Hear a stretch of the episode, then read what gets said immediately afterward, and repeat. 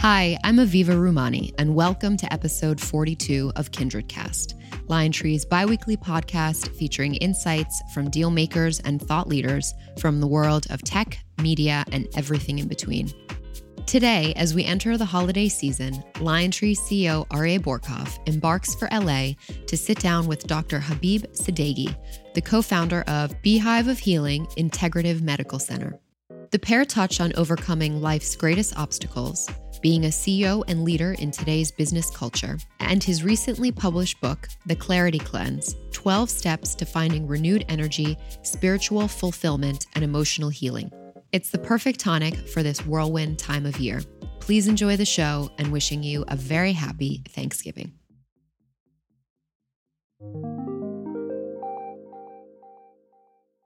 Hi, everyone. I'm excited to be sitting here today in beautiful Los Angeles with Dr. Habib Sadeghi. I'll call him Dr. S, hmm. who is the co founder of Be Hive of Healing, along with his wife, an integrated health center based here in Los Angeles. Dr. S offers a unique and individual approach to health, which includes evidence based Western medical interventions and intuitive Eastern healing methods. His success in integrating East and West healing practices has earned him a respected reputation, resulting in a patient base that reaches around the world. His patients come as far as Colombia, Mexico, Germany, Thailand, France, Canada, Israel, and the United Kingdom, seeking his unique combination of integrative therapies. Thank you for being with us, Dr. S. It's, it's a privilege. Thank you for asking me, and it's really an honor to be here. Thank you. At Lion Tree and also for our Kindred Cast podcast, we try to focus on unique and special individuals like yourself who can also help us understand where we came from and where we're going. And on my conversation with you, we're going to really focus the topic of this conversation on the microeconomics of the soul. Hmm a lot of people may wonder why we're not talking about media strategies or technology platforms or stocks or bonds, but we're talking about things that are integral to all those things that are very important to all of us, which is the clarity mm-hmm. of the soul. You have two books published. The latest one is The Clarity Cleanse. And I'd love to understand how you can teach all of us and help all of us, as you've been helping me and including myself, into channeling the truth about ourselves to become better people and better leaders with kindness and appreciation in a world that is fraught with pressure and uh, anxieties and obviously challenges in pursuit of the greater good. So thank you for being here and helping us with this grandiose topic. Yeah, my pleasure. I just love how you coined it, the microeconomics of soul, because uh, it's very unique. Usually, the whole concept of soul, we always consider it to be so um, out of reach. It's not something that we really talk about. But my entire medical philosophy is based on the idea that we are souls first, having a human experience. My background I'm a family doctor, I'm an osteopath. I was trained in family practice, and then I specialize in anthroposophical medicine. And usually in the United States, when you say anthroposophical medicine, people say, bless you. They think you sneezed because not many people are aware of it. But in Europe, in Germany, and we have our own hospitals and training. The philosophy behind anthroposophical medicine is that consciousness precedes phenotypic expression. In other words, our soul affect the phenotypic expression. Now, the phenotypic expression could be the color of my eyes, whether my hair is curly or not, or manifestation of the cancer that I was inflicted with in second year medical school. 20 years ago. Yeah. You know, when you look at that, most people are unaware that one in two men are getting cancer. One in three women are getting cancer. I mean, talk about CEOs from Lloyd uh, Blankfein to Ben Moshe, God bless him, lung cancer, right? Uh, Warren Buffett. I mean, you name it, Steve Jobs, pancreatic cancer we can't really stick our heads in the sand and pretend that it's not occurring. And I truly believe that this level of micro tension that builds up in our body, it takes a toll and it gets manifested as autoimmune diseases, depression, psychiatric illnesses such as anxiety and depression, as well as cancer. So you think that, and you believe, and you've obviously practiced and continue to practice the belief that if you treat the peace of mind, I should say, overall, or the soul, then you can uh, prevent diseases even as severe as cancer or anxiety or other things like that. I don't believe, I know. And I know simply because this is the reason that I'm sitting in front of you, Aryeh.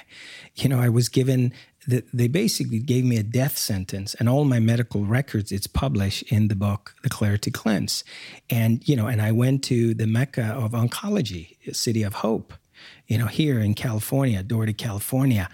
And uh, you know 70% chance of metastasis. That was the diagnosis. And that i wasn't going to have any babies right? We have two children uh, hafiz and hannah a son and a daughter naturally i'm healthy knock on wood i'm alive. You know the very doctors they can't believe it. My own oncologist you know she's a dear friend. She moved up to university of washington in seattle. But i know that this works because i'm alive and i'm sitting in front of you consciousness matters. And people go and, and invest a significant amount of time and their lifetime in getting an MBA, getting a PhD, getting a JD, getting this degree and that degree. And we hardly spend time to really cultivate what it means to have integrity, to, to be connected with a deeper truth. The whole idea of consciousness, we poo poo it as something that it's really far fetched and it's not hard science. It is hard science and our lives depends on it. But what is consciousness? I mean, is that a is that about the clarity um, exercise to go through to be in touch with your own truth or what your soul is about, what your purpose is? What does the consciousness mean? Absolutely. Consciousness can mean many things to many people the way I use consciousness is that space, mental space inside that we have to be able to make decisions logically and intuitively at the same time. A lot of people are going through life and they invest so much of their resources financially and, and their hard earned time by wanting to know things either black and white. But the reality is that they don't develop what I refer to in the book as negative capability. Negative capability was coined by the poet John Keats, who actually uh, was a medical student. and he got tuberculosis and he dropped out and he became a poet. And the way that John Keats uh, describes uh, negative capability is the ability, the ability to sit with the mystery of not knowing. Hmm. Just really think about that how much of our time we invest wanting to know, right? We think that life is black and white, the, the light switch, it's on and off. But the reality is, and science has proven this, that it's actually a dimmer effect. It's like, how much truth do you want? How much integrity do you want? How much light do you want? That's consciousness. And if we don't cultivate it, then what you get is chaos. So you have to know first what you don't know. Exactly. Exactly. And to do that, you have to be very truthful with yourself. Very truthful that there's certain things that you're aware of. But I mean, it's really mind boggling. Look at the language that we use. We still talk about sunrise and sunset. There is no sunrise and sunset. The sun is not moving. We're actually rotating around ourselves and around the sun. You see, mm-hmm. it's earth rising. But see, the language that we use, it takes us into lack of clarity. The language that we use. And I'm being very meticulous with the language that I'm using. Why? Because the linguistic abstraction, as mammals, this is really what sets us apart. It doesn't matter if you're a CEO or if you're a worker. If you're not careful, with the language that you use, then what you do is you start a trickle down economy of thoughts that will overwhelm you. Well, what do these thoughts do? They upregulate, they create neurotransmitters such as glutamine, glutamate, right? Epinephrine, norepinephrine, serotonin, melatonin, histamine, and so forth. But what do they do? They create feelings. Hmm. You feel good, you feel bad, you feel high, you feel down, all that. And then what? All these feelings will upregulate, will shift and change our hormones testosterone, growth hormone, estrogen, progesterone, pregnenolone, DHEA. And what do they do? They create an emotional set point or what's referred to as personality. For most of us, we get stuck. Now, if you're a CEO and if you're in continuous pressure and you upregulate the level of epinephrine, well, guess what? You're stuck. Now, if you don't live in a world of chaos, you feel like you're depressed, something is missing. So, what you're doing is your personality is continuously creating micro trauma. micro chaos and you're not even aware of it. Looking for a truth that you're not even grounded in reality from you know? Exactly. Very well said. And so how i mean you have a um, full schedule with uh, patients and you're very gracious with your time. Obviously you have a business practice around it. And a lot of your patients um, that are known and disclosed are let's call it typically type a people or star-studded or incredibly successful in this world. So they were already successful when they came to you by the definition of society. So, without being obviously uh, indiscreet, how do you improve someone who's already successful, top of their game, a CEO, a celebrity, an entrepreneur, a humanitarian? What are they looking for when they come to see you? Yes, look, every person is different. We all have different paths. But one of the first distinctions that I bring forward for people to look at is it's okay to say no it's actually, we refer to it as sacred no. Most people, they don't know how to say no. So what they do is they come up and they actually need, oh, I'll give you an example. You were kind enough, you have this powerful, beautiful, wonderful event that you invited me to. And I said, look, listen, thank you so much for the invitation. And no, it's just really simple. Now, this doesn't mean that you're not important to me. It doesn't mean that I don't love you, I don't respect you. It simply means that I know how much battery I have in my body, just like a cell phone. And most people, they really don't know how to say no. So they give a lot of yeses. And what happens is they burn up. They completely burn out their adrenals. And then what occurs is chaos, inflammation, depression, cancer, neurological issues, Parkinson disease, multiple sclerosis. Look, disease is an is a secret answer to a prayer. I really truly believe that. That's why we started with the microeconomics of the soul. If a human being slows down, stops, and learns how to literally learn how to say no, they actually are saying yes to themselves, to self care. Well, um, it's not easy, right? Because we're in a world at large, which is fraught with tension. Feels like more than ever before, but maybe that's just how it feels. But that's also just a cop out to talk about because it really is all about the individual circumstance that Absolutely. we go through, that I go through, that people go through. And there's definitely um, a moment in time about being a CEO that has to be very innovative, always transitioning, always in motion, uh, was leading in different ways, managing in different ways. Uh, this is the technology revolution where there are all different kinds of business models. All the media companies we talk about are in transition mode uh, in their business models, and and the markets are fluid and plentiful. It feels like a lot to grapple with, right? And mm-hmm. on top of all that, you have to be there for other people as a leader. But you're saying you also you also have to be there for yourself. What I'm saying is that the greatest the greatest wealth is health the greatest wealth is health. And you could be the most innovative CEO, you could be the most powerful human being on the planet. If you do not put the oxygen mask on yourself first, really you can't survive, especially now. And is health about you know running in the park all day, or is it about the diet or about nutrition? I really truly believe that health is about the ability to be able to think you cannot be a CEO and fly two or three times a week and expect a different outcome than cancer and neurological issues. And here's why. When you are flying at 30 some thousand feet up, you're being bombarded with radiations, with gamma radiations and so forth. Traveling, okay, at that height, traveling, okay, 16 to 20 hours is equivalent to smoking a pack of cigarette on that flight. Just think about the level of free radical that your body gets exposed to. Now, on top of that, if you're eating poorly, if you have a sedentary lifestyle, if you're stressed, if you're literally continuously or ruminating over your thoughts and talking to yourself of what you should have done, what you could have done. Now, if all of a sudden you have a disconnection from your family, from your beloved, from your children, all that stress, the downstream effect is chaos. It's dis-ease.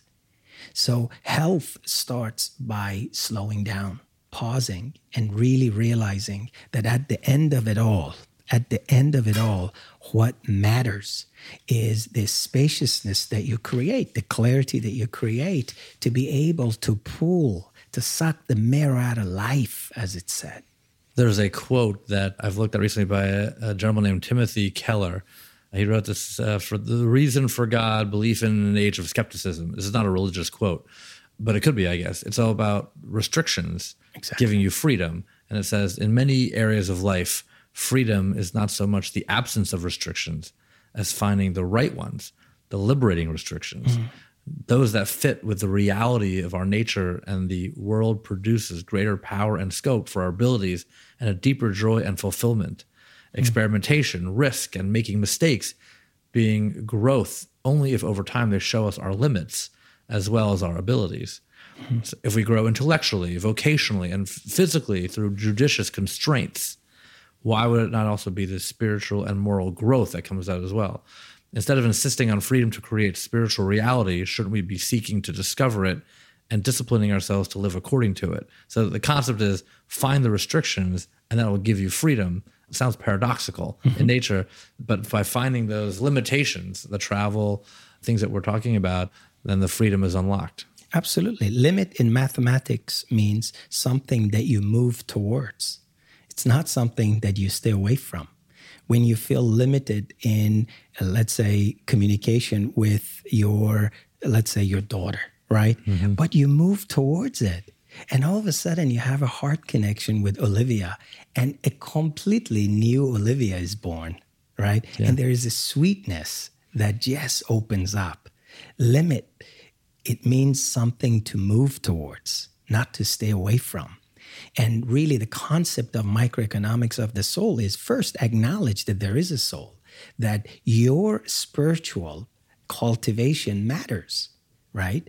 And not everyone needs to go to India. Not everyone needs to stand up on their head. The idea is to create this spaciousness inside so we could be reflective.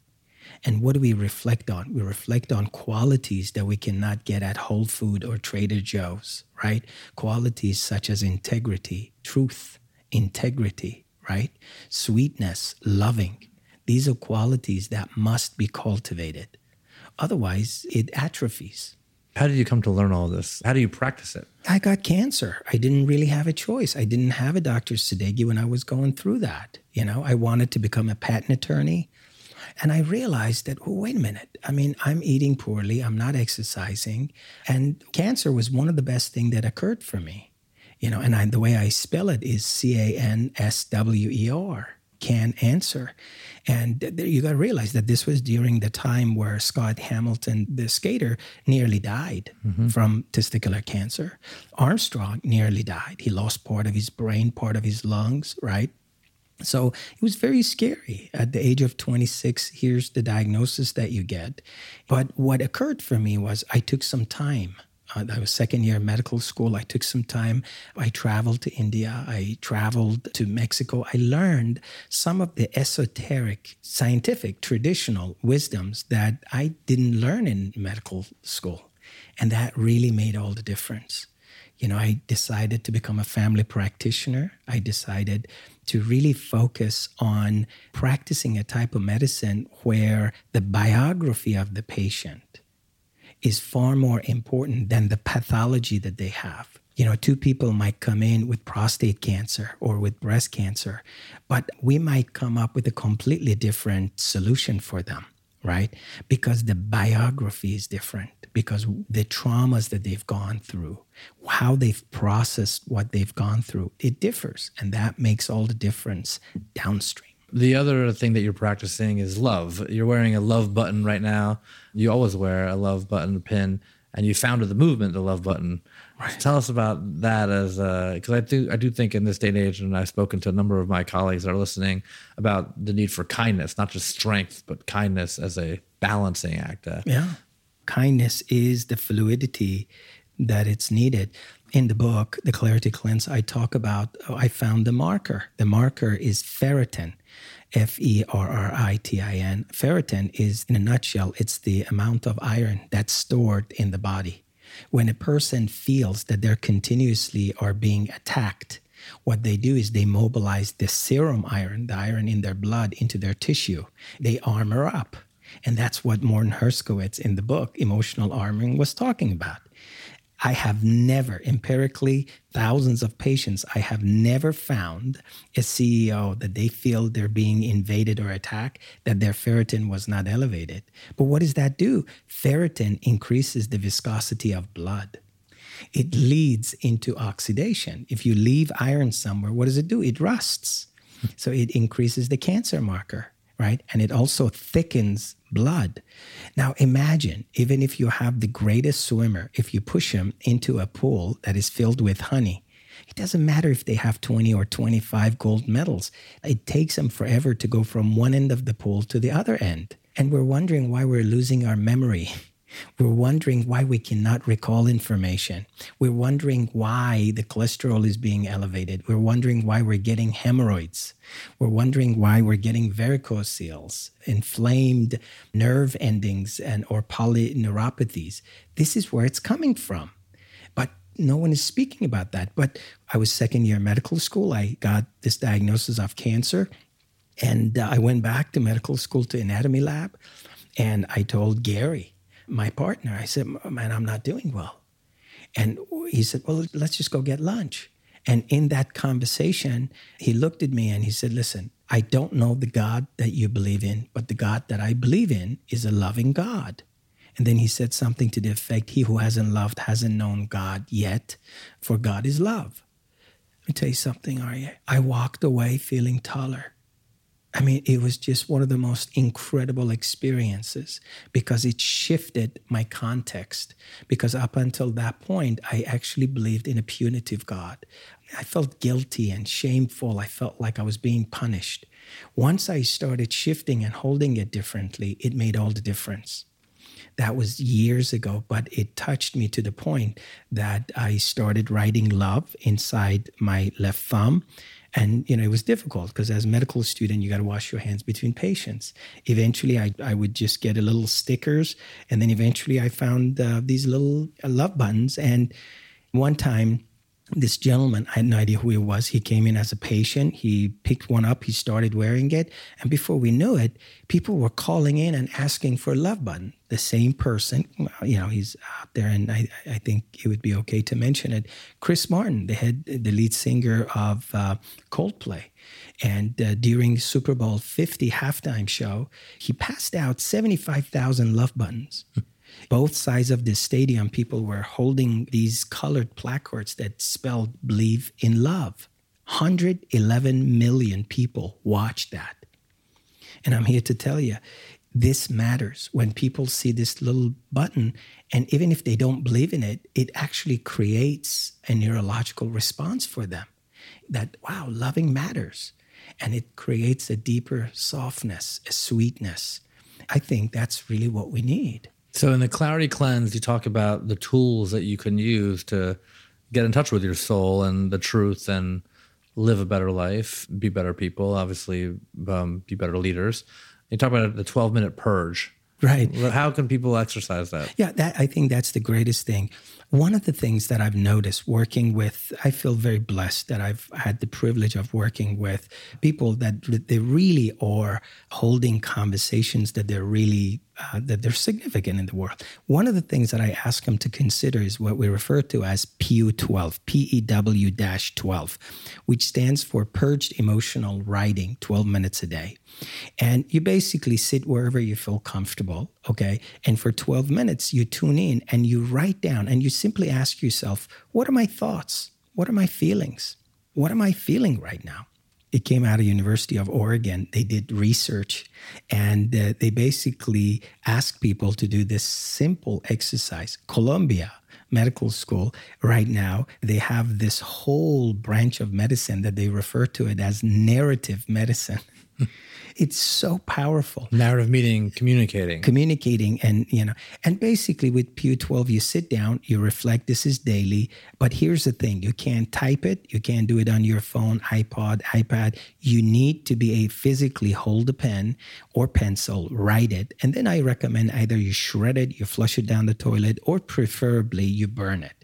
I think there's something cleansing. You don't keep a record of it. You don't keep a record of it because every day is a new day. Every day is a new day. And it also allows the subconscious to really open up. Okay. It's a sacred exercise to know that you're going to burn it afterwards. Absolutely. Because it allows you to be able to trust yourself.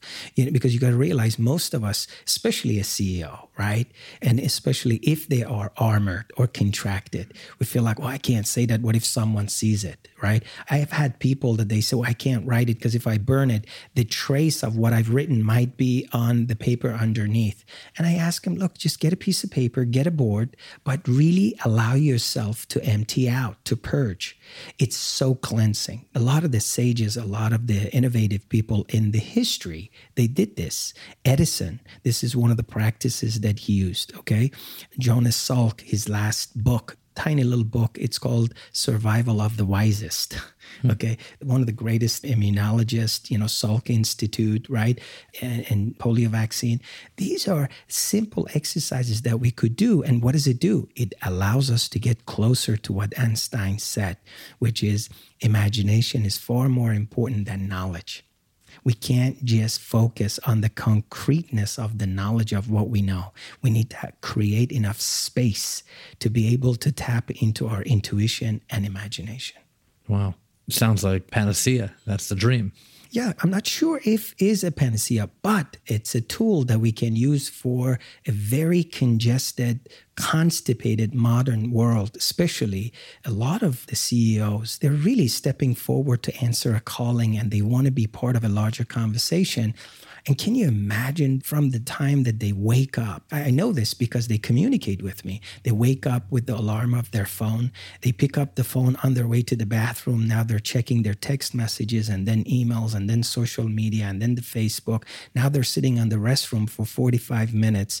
Look, there is absolutely no space for the brain to start up. Yeah, I read an article uh, recently that Bob Iger, the CEO of Disney, gets up every morning at I think around 4:15 in the morning but he creates his own firewall, mm-hmm. so to speak, so he doesn't check his phone and he can be alone with his thoughts for a period of time before he kind of dives into the routine, which is really, you know, admirable because it is what you're saying. It's Absolutely. channeling into your thought process before you kind of uh, get into the grind. You know? Yeah, look, that is the microeconomics of the soul. I want to be alone with myself. What is that self with capital S? It's your soul. he's practicing. I mean, that is the ontological basis of the microeconomics of the soul. I'm not going to just rush into this cold water of information and start processing until I pass out at night. I'm actually going to sculpt what my day would look like. That signifies a mature adult. What is success then in your mind? I think success for each of us is different. For me, success is that I have a life that I love. My life is vacation. My work, I love my work. You know, the love that you perceive, it's really what's here. I'm grateful every day. Every day, I just really get on my knees and I simply say thank you. Every time that I turn on my shower and I have hot water, 4.2 billion people on the planet. They don't have access to that. Did you hear that? 60% of the planet. On the planet, we got 7.8 billion people, 4.2 billion people. They don't have a toilet. They don't take a warm shower every day. I feel so grateful. And this gratitude was the sauce that really pulled me through cancer. If people were to wake up every day and to really look for the blessings it shifts and changes everything. But that's not what most human beings do. We wake up and we complain about the shit everywhere. And I say, look for the pony.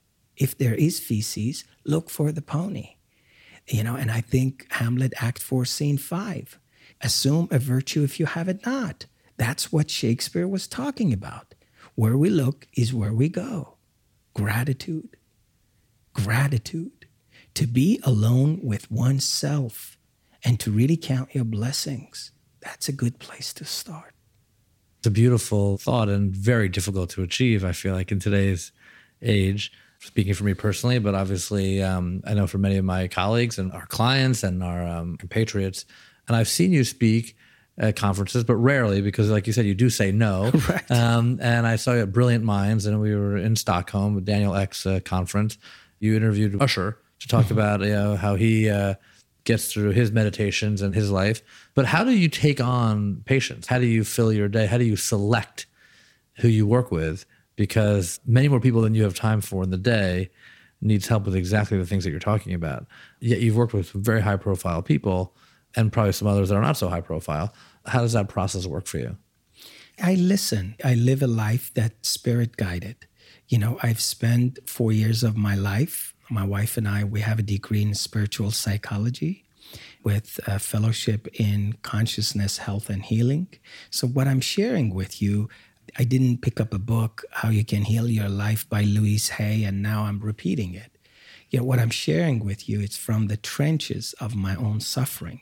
I lost my brother in July 1st, 2015, the most brilliant human being that I've ever met. I mean, he graduated from USC School of Medicine, top of his class. He became an interventional cardiologist, but he lived a life that was um, filled with chaos. And he got Parkinson disease, and he didn't have a quality of listening for me until he got to a point that he consciously took his own life.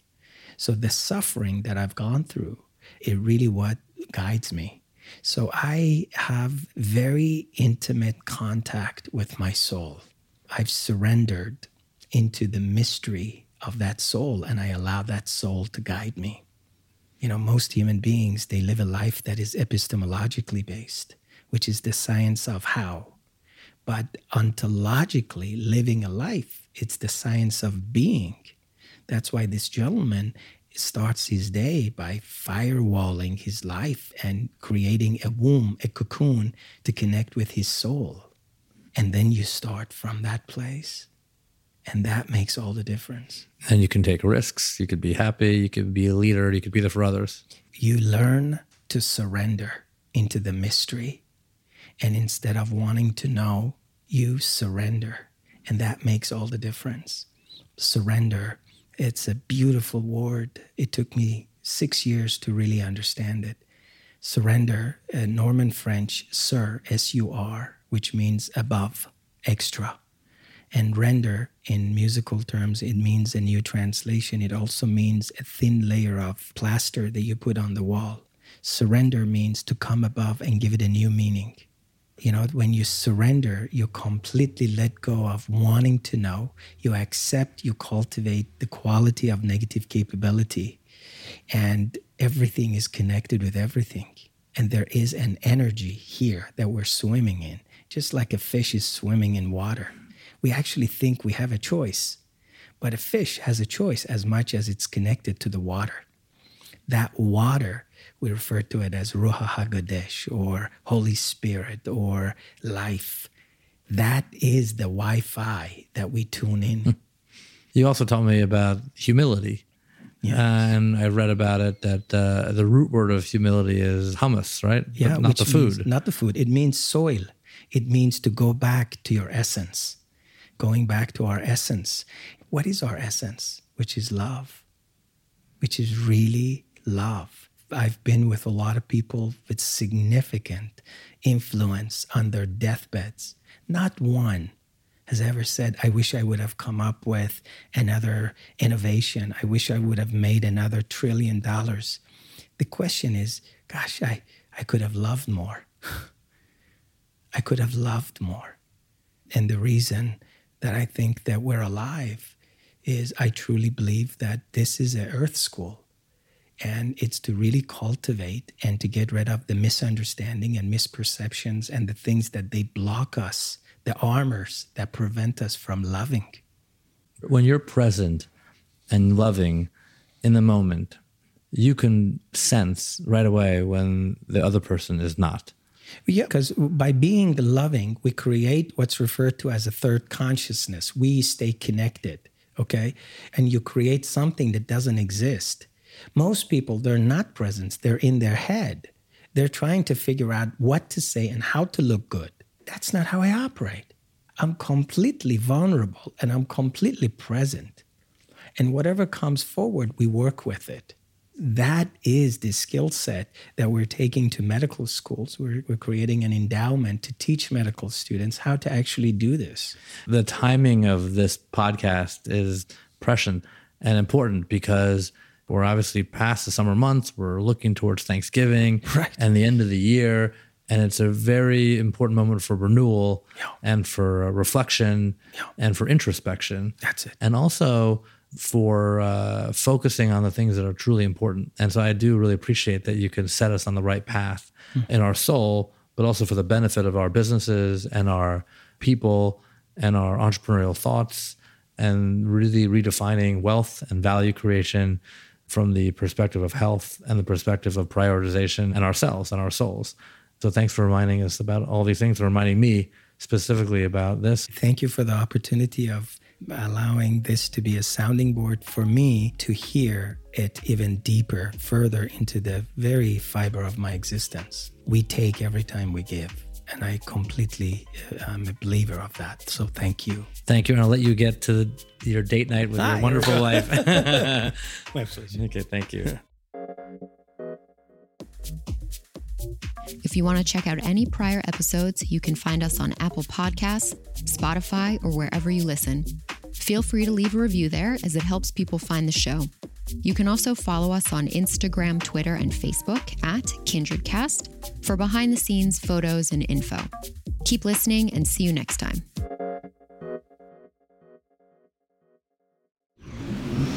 Audiation.